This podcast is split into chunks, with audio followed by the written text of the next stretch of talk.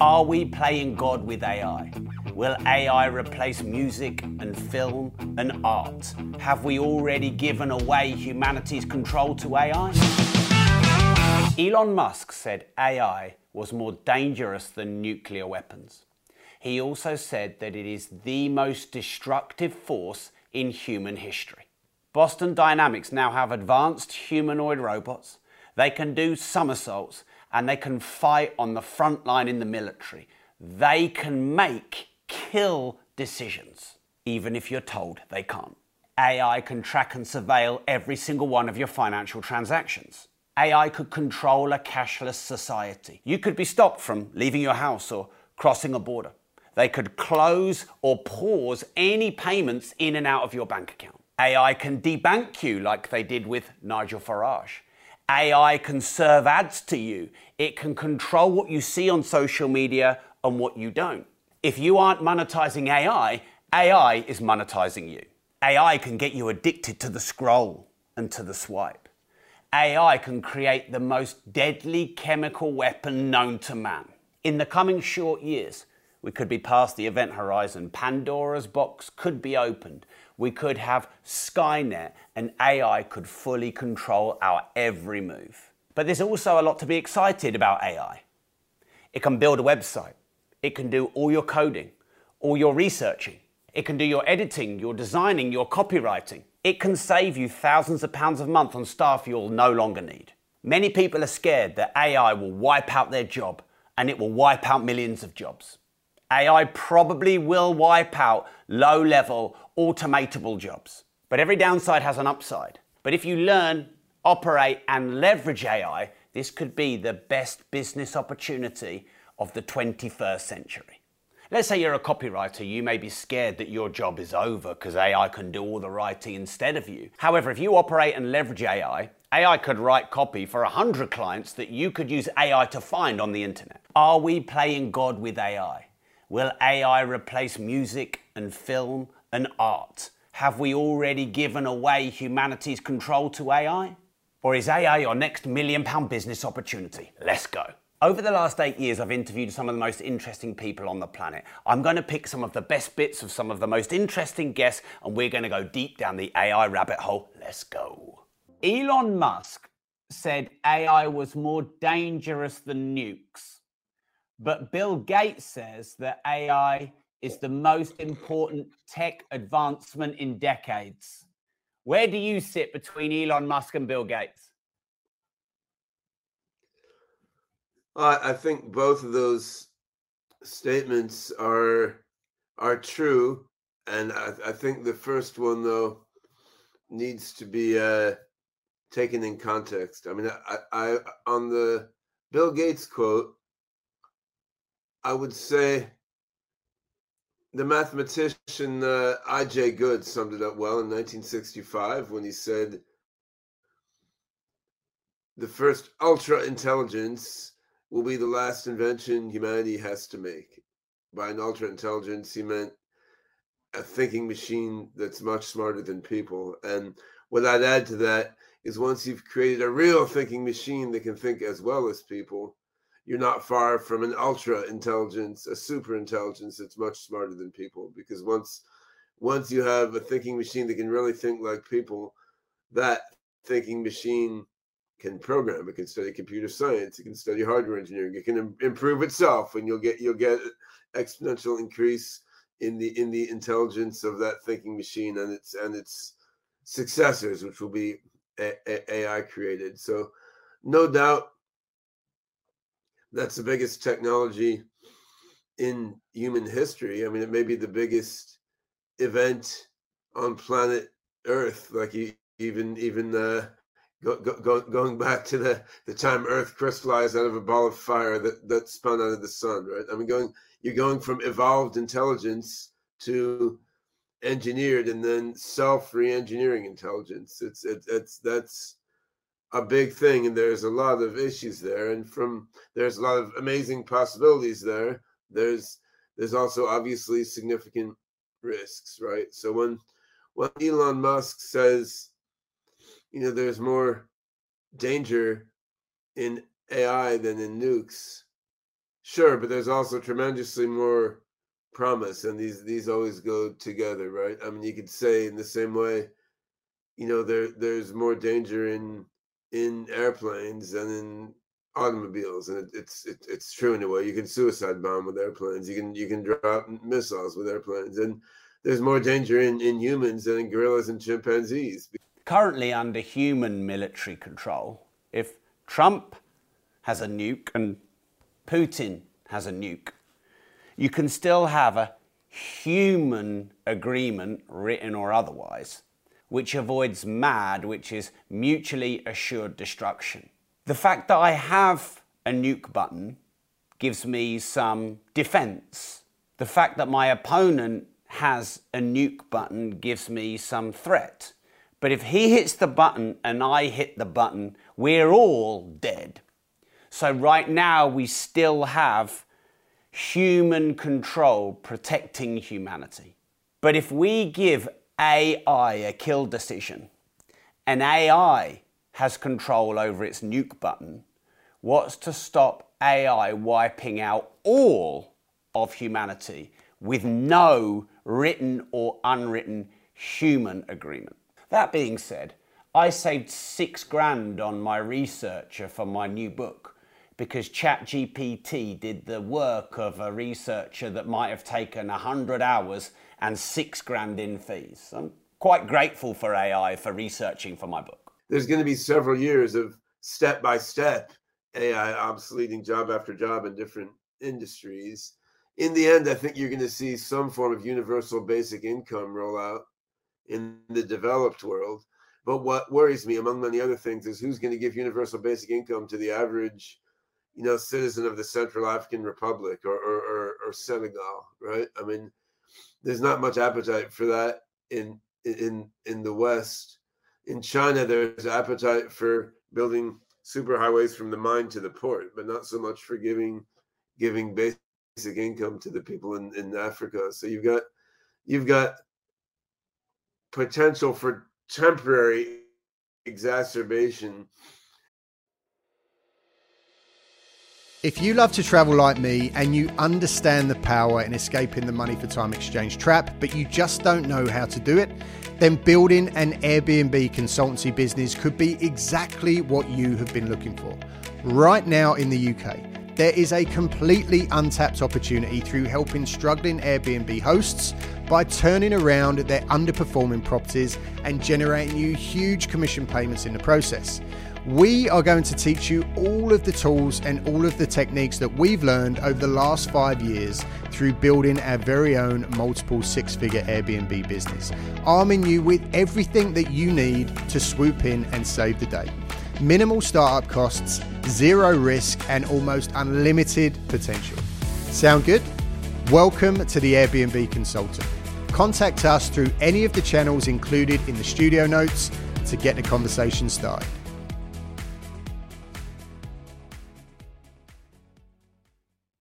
Of the gap between haves and have-nots globally, which is always something that can exacerbate all sorts of of instability. So I'm somewhat worried about that, that transition period, less so than about the end game. And I think I think somewhere in that rant, I answered your second question also, which is what what what excites me most, right? I mean, there, there's two pieces. You know, one one is it will be great to be a superhuman supermind with effectively godlike intelligence and, and capability, even if it meant giving up being human in the in a traditional sense. It'd be great to have the option to merge with the an AGI supermind. It would also be great, you know, to live a human life without headaches, stomach aches, uh, old age, old age, and uh, and death, and the need to worry about paying your bills at, at, at, at the end of the month, right? I mean, we we are living better in a material and medical sense than, than, than we have in the, all of human history, but there's a lot of room for improvement, right? And I think if you're really looking to a situation of superhuman AGIs, there's no reason you couldn't make multiple copies of yourself. Like Ben Ben Ben one stays on Earth in the human body that never gets sick and dies, and like uh, hikes all possible trails, learns all languages, plays all musical instruments, and and so on. Then Ben Ben two fuses with the with the AI supermind, and this is a this. What's interesting about Bill and Elon is I think I think Elon Musk sees that long term upside very very clearly, whereas Bill Gates has been a little more grounded in near term in his in his in his thinking. On the other hand, Elon Musk seems to have, let me say, less faith in human nature and in the the benevolence and and compassion of human society as it shapes the young the young AGI minds and pr- probably his experience uh, policing Twitter hasn't hasn't improved his impression of the benevolent streak of human nature. Universal basic income to me sounds like extreme communism and control, whereby you're not encouraged to work, but you're given a minimum basic income to survive, not to thrive. It sounds to me like populist control so that you might own nothing and be happy, and you might behave in a way that central banks and governments want so that they can hoard wealth and control for themselves. If universal basic income is controlled by AI, algorithms, formulae, that makes it even scarier to me because you are essentially just a, a digit. You are a, a, a non human. You are a cell on a spreadsheet. Um, we could lose our creativity, our innovation. We could lose breakthroughs to progress as humanity. The arts, film, music could all be wiped out. The American dream and starting from nothing and building a, a multi million pound business, that could be dead. You'll essentially be addicted to an automated welfare. And with the evolution and digitization of currency, you could be paid in some kind of central bank digital currency where if they don't like your spending habits, they'll reduce the amount you get, they'll stop you leaving your house or your country or your community. If they want to charge you 50%, 80%, 90% in tax, what's to stop them? Why would I work hard? Why would I chase my dreams? Why would I hire people? Why would I take risks?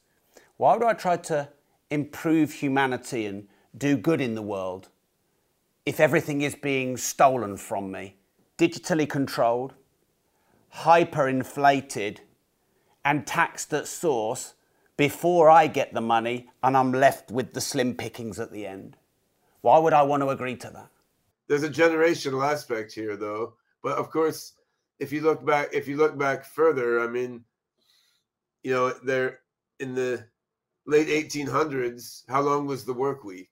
Right? I, I mean, for, for for for for a factory worker, I mean, I think I think there's a there's there's been a in the Stone Age, people may have worked two to four hours a day and spent most of the time hanging out with their families, right? And maybe maybe life was easier easier and happier, but of course, happiness has not been humanity's prime goal. We're, we're always trying to leap into the unknown, but I think since the Industrial Revolution, I mean, that was a big burst of human overwork and it's sort of been uh, been ramping down in the in the developed world since then and part part of that is reflecting the generational shift between us and people who are 25 now because in in our generation everything was hard right? I mean you had to work like hell to make anything happen and then usually usually usually it failed anyway even after you broke your back working day and night for years and years. Usually it completely failed, you had to give up or, or, or start over again.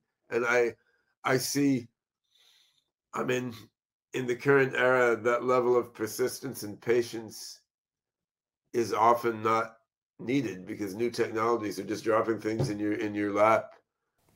What does excite me is the ability for AI to extend our life and to diagnose early ailments and diseases, maybe to have on demand super doctors because in the UK the NHS is broken and you have to make and you have to wait many weeks or many months just to get an appointment or a diagnosis. I imagine doctors may be a thing of the past where you have your own AI which intuitively learns the specific characteristics of you. And this could dramatically reduce pain, reduce inflammation, reduce disease, and help you live a lot longer.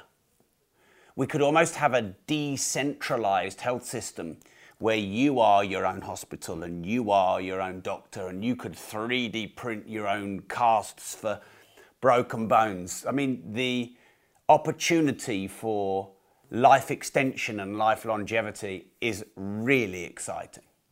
I'm actually most excited for medical advancements. I know that sounds kind of funny because it may be not entirely in alignment with you know what I do for a living, but I think that's the thing that charges me the most when I'm looking at future life path potentials, which I can do.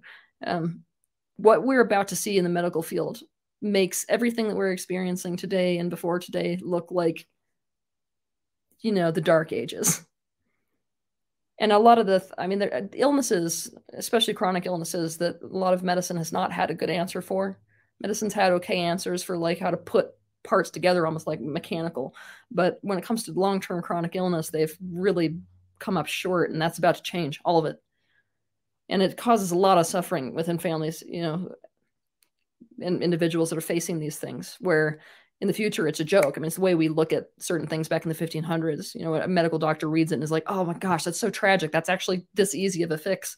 But a lot of the things that we're facing today, including cancer, is like, I can't believe they died of this back then. You know, and I mean, really exciting advances where it's it's like things as simple as I, have been looking at these nanobots basically um, that they're about to invent, where a person literally swallows. I mean, we're talking these like microscopic little little bots that are programmed specifically to go repair cells. The reason I'm afraid of AI, eventually it's going to be turned into something that can fire a weapon. And then it's going to be turned into something that can lead a, a, squadron of UAVs across the ocean to carry out a secret mission. That's when you have your Terminator moments where everything's connected and it wasn't us that connected it. But I want to go back to the fact that you said that we as a, a, species won't ever wipe ourselves out, or, or, or, I don't even think you said that. I think you said you know we'll continue as a species, but. Uh, isn't the sun only got about five billion years of burning left before that goes and burns itself out into some kind of black hole? And it, uh, like, if you go back enough time, does, don't you get a natural? Won't there be some? Uh, I don't know. Extinction level event. Yeah, yeah. Yeah, but that's not us doing it to ourselves. Those are right. natural phenomena. Okay. Yeah, when it comes to us doing it to ourselves, like there's the the thing that nobody wants to talk about because it's it's a wet blanket in a you know it's a wet blanket in a soap party. If you're if you talk about the fact that humans are built to self-preserve. I want to talk about all, it. Let's talk about it. yeah, we all we're all built with a instinct to preserve ourselves.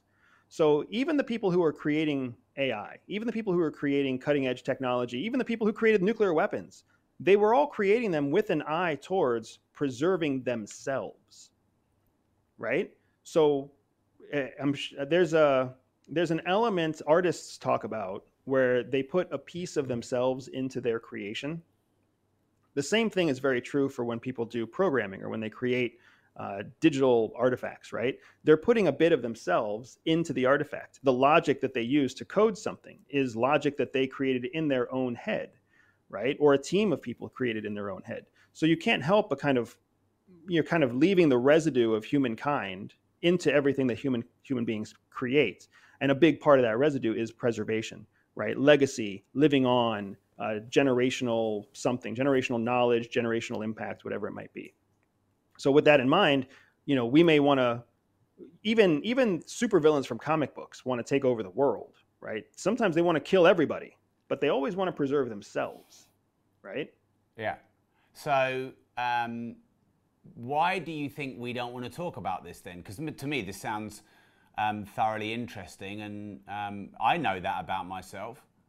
Because it um, it, neutri- it neutralizes the virality of the doomsday prediction from AI, right? I, I'm the reason I'm afraid of AI. I'm not afraid of AI on its own.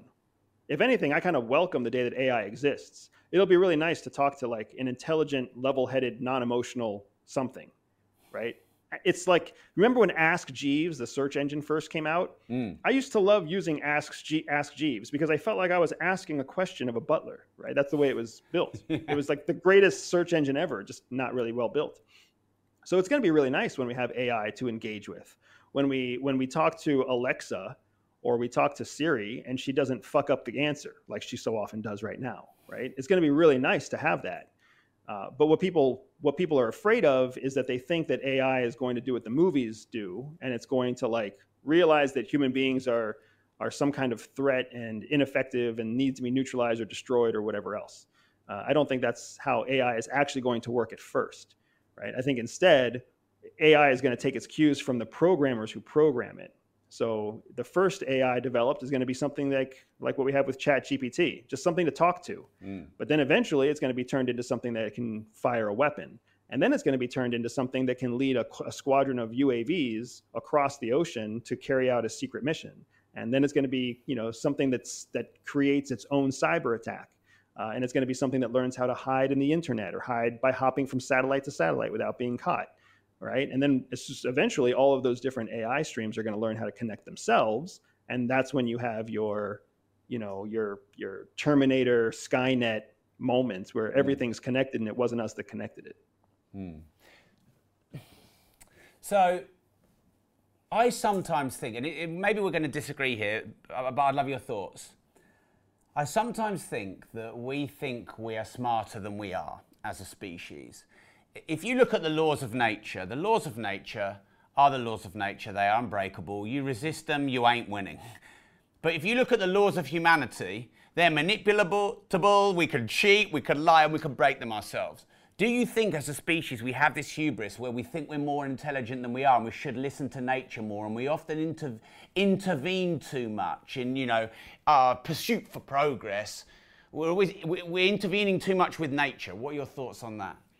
Yeah, you know, unfortunately, I think what's happened with human beings is that we have separated ourselves from nature. We no longer think of ourselves as part of nature. We think of ourselves as something different. So I I don't use the term that we are we think that we're smarter than we are. I think, if anything, we are quite a bit smarter than we actually act. Right? I think we're we act quite dumb compared to how smart we really could be, because we let bullshit like social pressure and uh, cultural norms and you know outside hierarchical power structures. We let all of these things direct our actions, even though in our brain we're like, this doesn't make sense, Mm. right? But we still do it anyways. Why, why do we walk on a sidewalk and cross at a crosswalk? Because we have to, not because it's efficient. Even though we all, there's a part of all of us that's like, "Eh, I kind of don't want to walk on this sidewalk. I kind of don't want to cross at that crosswalk. So, if anything, I think human beings are smarter than we give ourselves credit for. But Mm. I do think that the problem that you're talking about is that we've separated ourselves from nature. We have we have forgotten that there's an element of survival that's required every day because so much of our survival has been outsourced to something or someone else. Someone else takes care of making sure there's electricity. Someone else takes care of making sure you know berries grow and get shipped to the grocery store. All we have to do is go into our office and click our computer, log in, log out and take our paycheck to the grocery store and buy what we need to eat. We've we've separated ourselves from nature. And as a result of that, we let ourselves get very distracted by bullshit uh, and and we continue to then f- kind of generationally uh, pervert the next generation by being even more disconnected to nature or disconnected from nature than our generation was. I used to play outside, right? I used to be able to play outside until the lights went on. Yeah. What what do kids do now? Kids do like kids now aren't allowed to go outside of the house without an app and a tracker on their phone, and most No. of the time they spend their time behind a screen. Mm, I mean, we, are you old enough to remember when you could go out of the house and you didn't have to lock the car or the house door? Yeah, I still, as an adult, I will still tell my wife, like, don't lock the door. And she looks at me like I'm crazy, right? Just everybody's different. And I, I spent a summer in Maine with my family just so they could see what it's like to go back in time. Because in a Mm. lot of in a lot of ways, Maine, which is one of the 50 states in the US, Maine is like going back in time 20 years. Right. So in 2023, it was kind of like living more like in 1990 when you went up to Maine. Yeah. But it was a it was an era where kids played outside and you didn't have to lock your door when you parked in your own driveway and shopkeepers lived above their shop, right? It was a whole different world back then. So, like I said, um, Andrew, when I do my research, sometimes I go deep, sometimes I stay distant, but there is something specific you said that I want to address here because I, um, you're an entrepreneur now. I've been an entrepreneur for 17 years. And this is really useful information that if we can proliferate out to the entrepreneurial community, more people are going to start that business know that they know they want to, but they haven't yet done. And more people are going to be successful in business. And it was, th- if you could explain it, but I'll set the scene. But I think you basically said that you need, if you've had some kind of childhood trauma, but it hasn't broken you, you're often a very successful person. And I see that time and time again. Entrepreneurs have had some childhood issues, not if it's too hard on them and they break, they don't often become entrepreneurs. But if they've got a bit of baggage in proving themselves, and you know maybe they didn't have a good relationship with their dad, they can become very successful. And I heard you talk about that.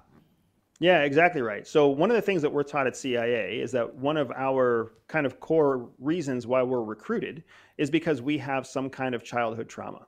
There's something that we're carrying with us from childhood that helps shape our cognitive uh, processing when we were kids, right? Because that's what childhood trauma is doing. Childhood trauma is basically uh, conditioning and programming the prepubescent brain, right? Your core brain before you layer anything else into it, before college, before grade school, before before quizzes and tests and recess, right? Childhood trauma is conditioning you for something.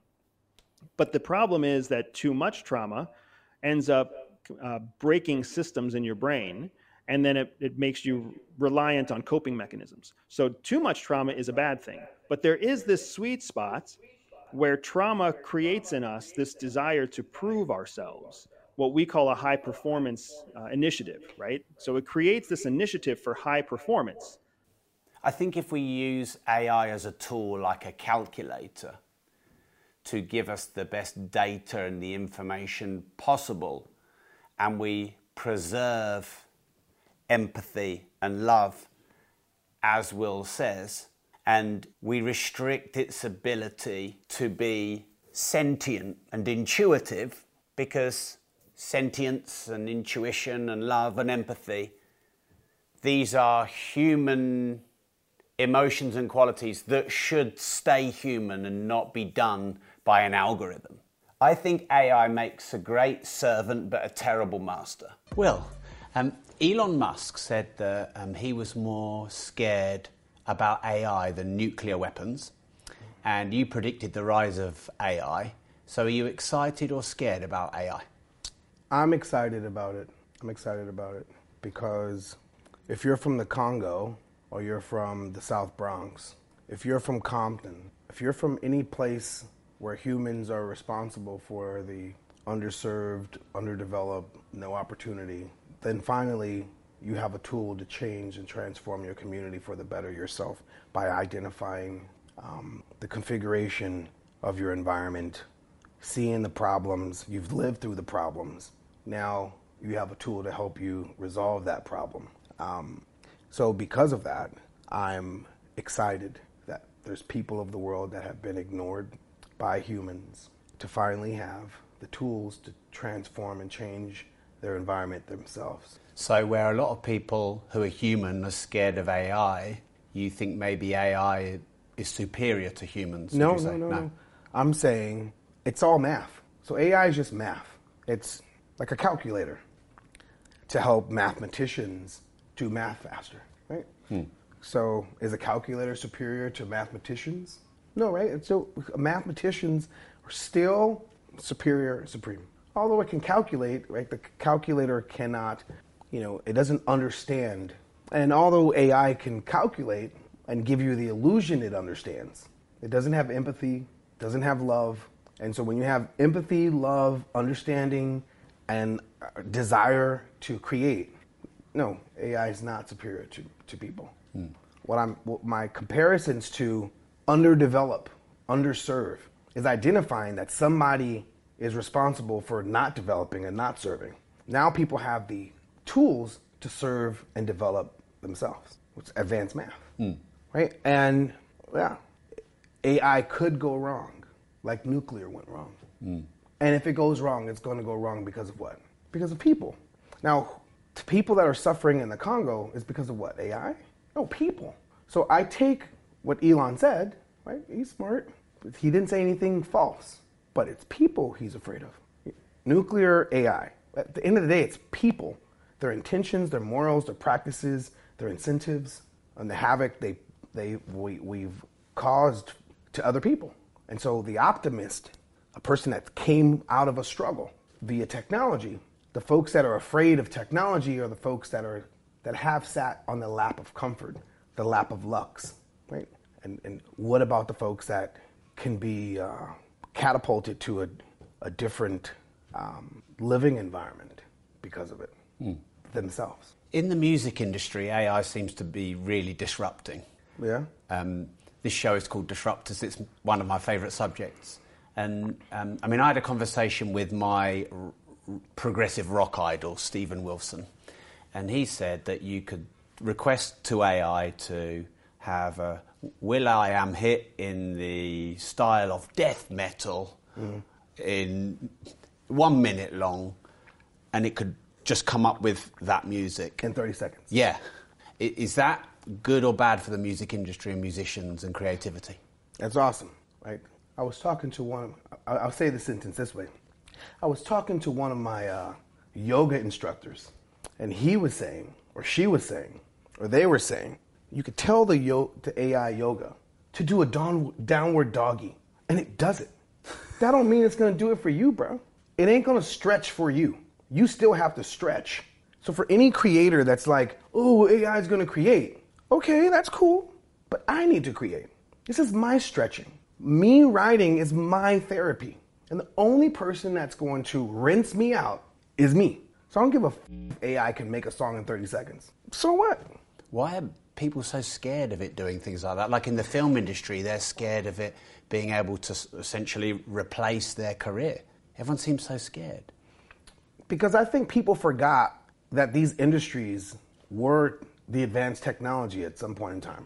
Like, We have to remember that in 1823, what we call the music industry right now didn't exist. I wonder if there's a visual AI tool that can make me look as cool as Will I Am. You know, tastemakers are deciding what goes in those playlists. The tastemaker is. The people who now put people who work for Spotify, Oh, so it's not- it's not algorithms. Amazon, also also algorithms. Mm. Yeah, algorithms. In fact, it's probably more algorithms than people now, isn't it? Yeah. So these playlists are being put together by algorithms or by people to essentially not alienate the people that decide to engage with them. So if you put on music for coffee break, if there's one song that's annoying or irritating to you or has a guitar solo in it that's losing your losing your engagement, that could be a problem for the people that are putting the playlist together.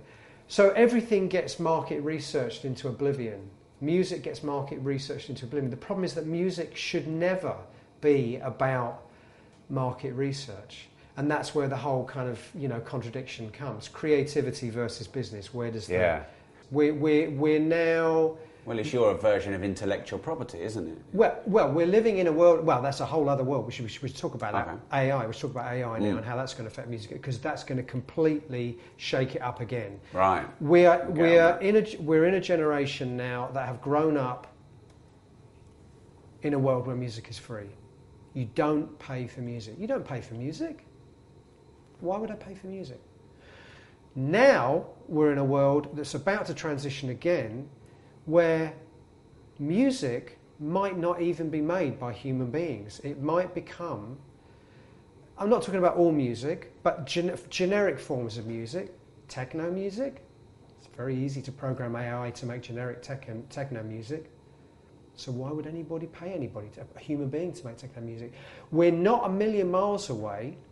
In fact, I think this is going to happen in the next, probably the next five years. We're not a million miles away from you being able to come home from your busy day at the office and say to your computer, your Alexa, or whatever the equivalent is, Alexa, please, I would like a piece of music in the style of Porcupine Tree's in Absentia or Opeth's Blackwater Park, but I want it sung by Freddie Mercury and I want it to be about I want it to be a happy song about moving to Mexico.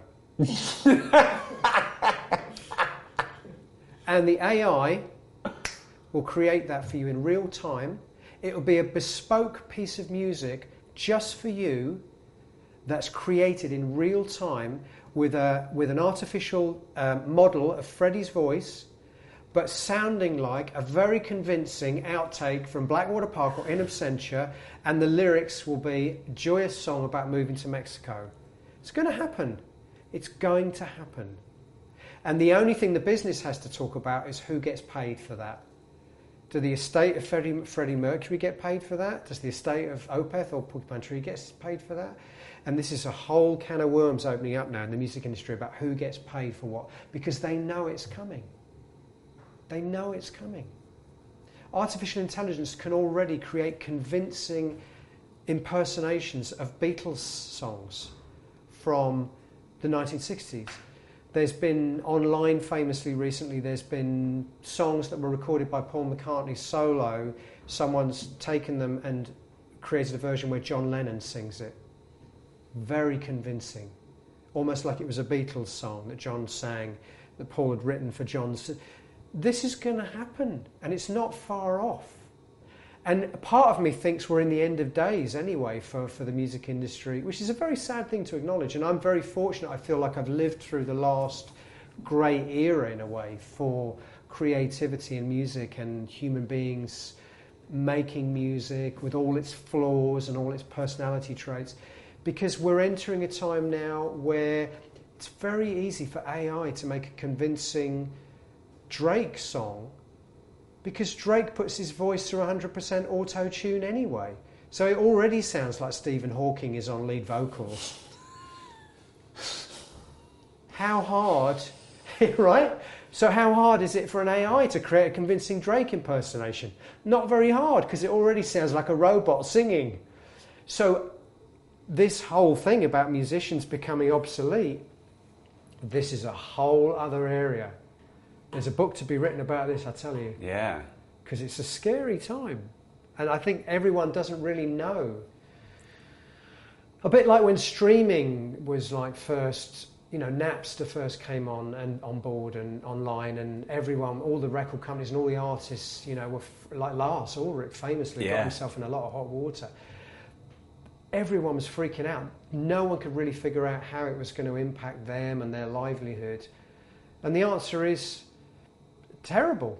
It impacted all musicians terrible, but there was no way to put the genie back in the bottle, really. And how did they evolve? Was it through more live shows?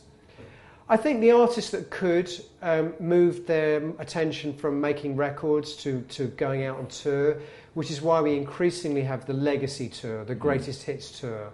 At least people will pay 300 bucks for, Yeah. for to hear, you know, Elton John go through all his hits, because you know at the end of the day, there's much less interest in Elton John writing and recording a new record. Um, but uh, it's true of almost every artist.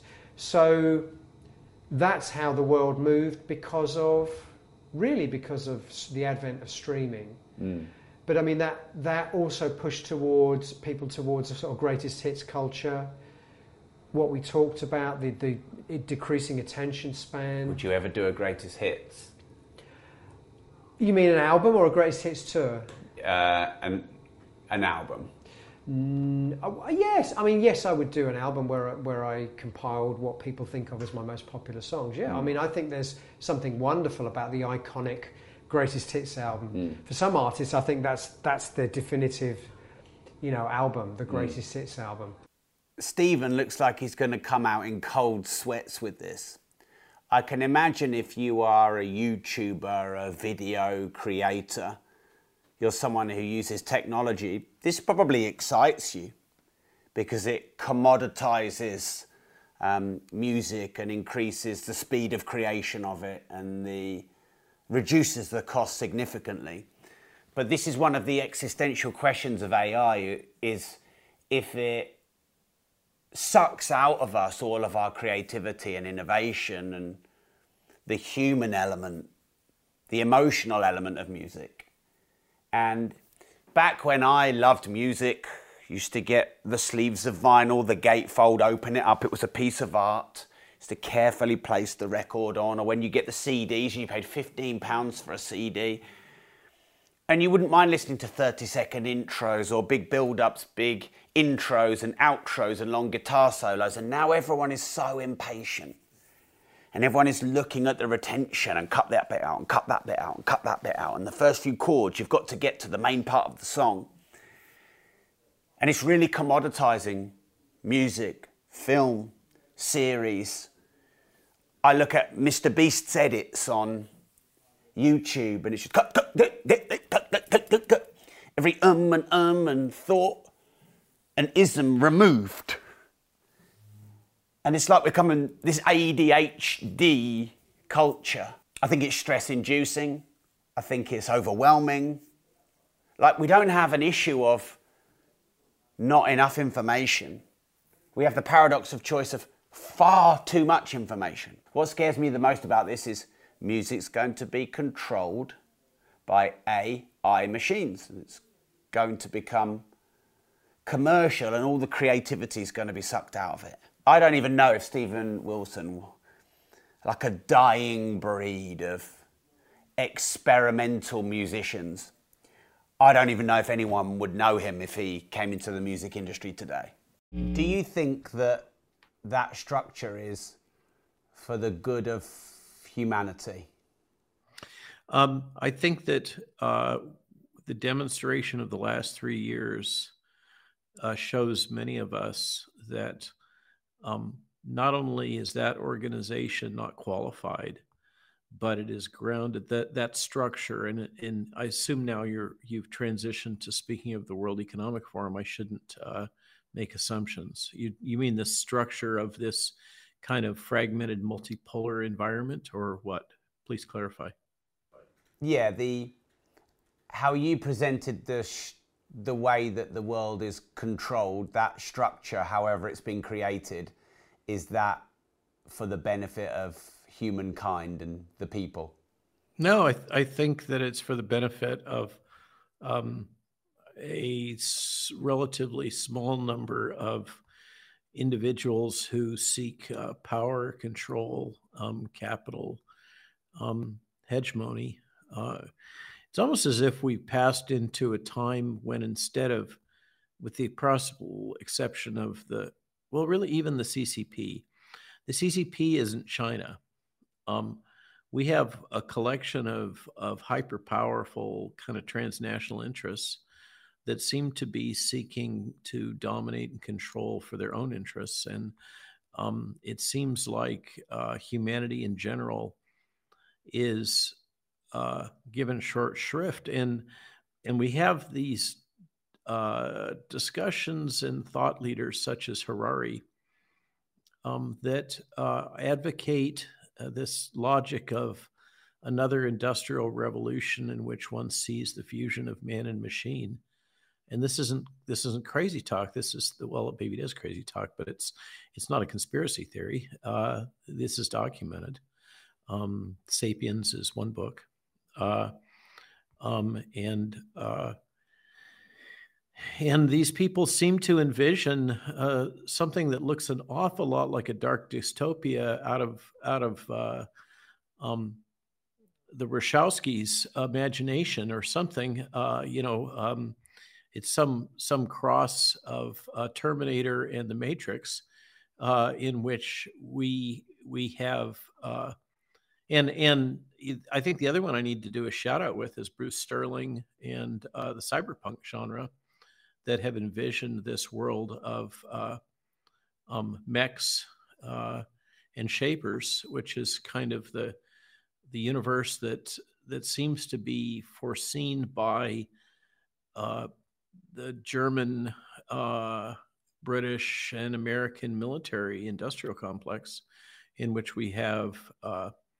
implantables uh, routinely employed and a combination of of um, biomechanical modifications of humans and and uh, directed evolution or or genetic modification as as one vision for the future of humanity. It is it is uh, um, uh, profoundly uh, egotistic, uh, it's the hubris is um, uh, almost overwhelming.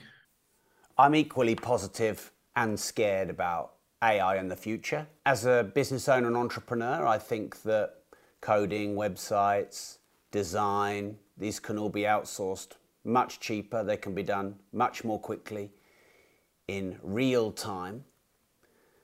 Therefore, if I can lower my overhead and increase my margin, I can then employ more higher skilled, more creative people and combat against soaring taxes.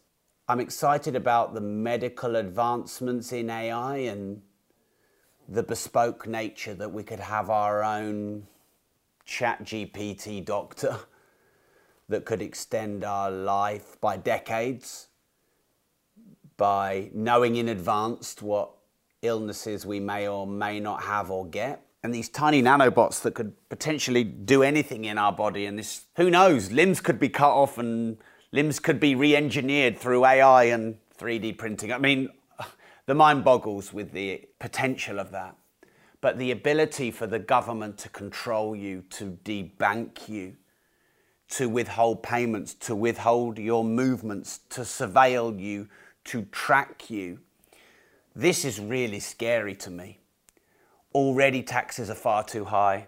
Already the state is taking far too much from us. At any moment, we can be cancelled, deplatformed, censored, controlled, manipulated, imprisoned, fake suicide, poisoned, wiped out. Who knows what they're up to? And that scares me greatly. AI is a conversation I want to keep having on disruptors.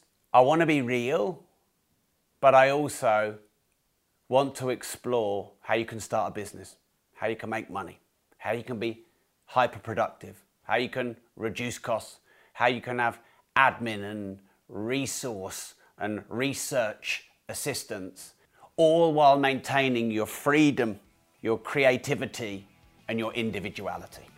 And remember, if you don't risk anything, you risk everything.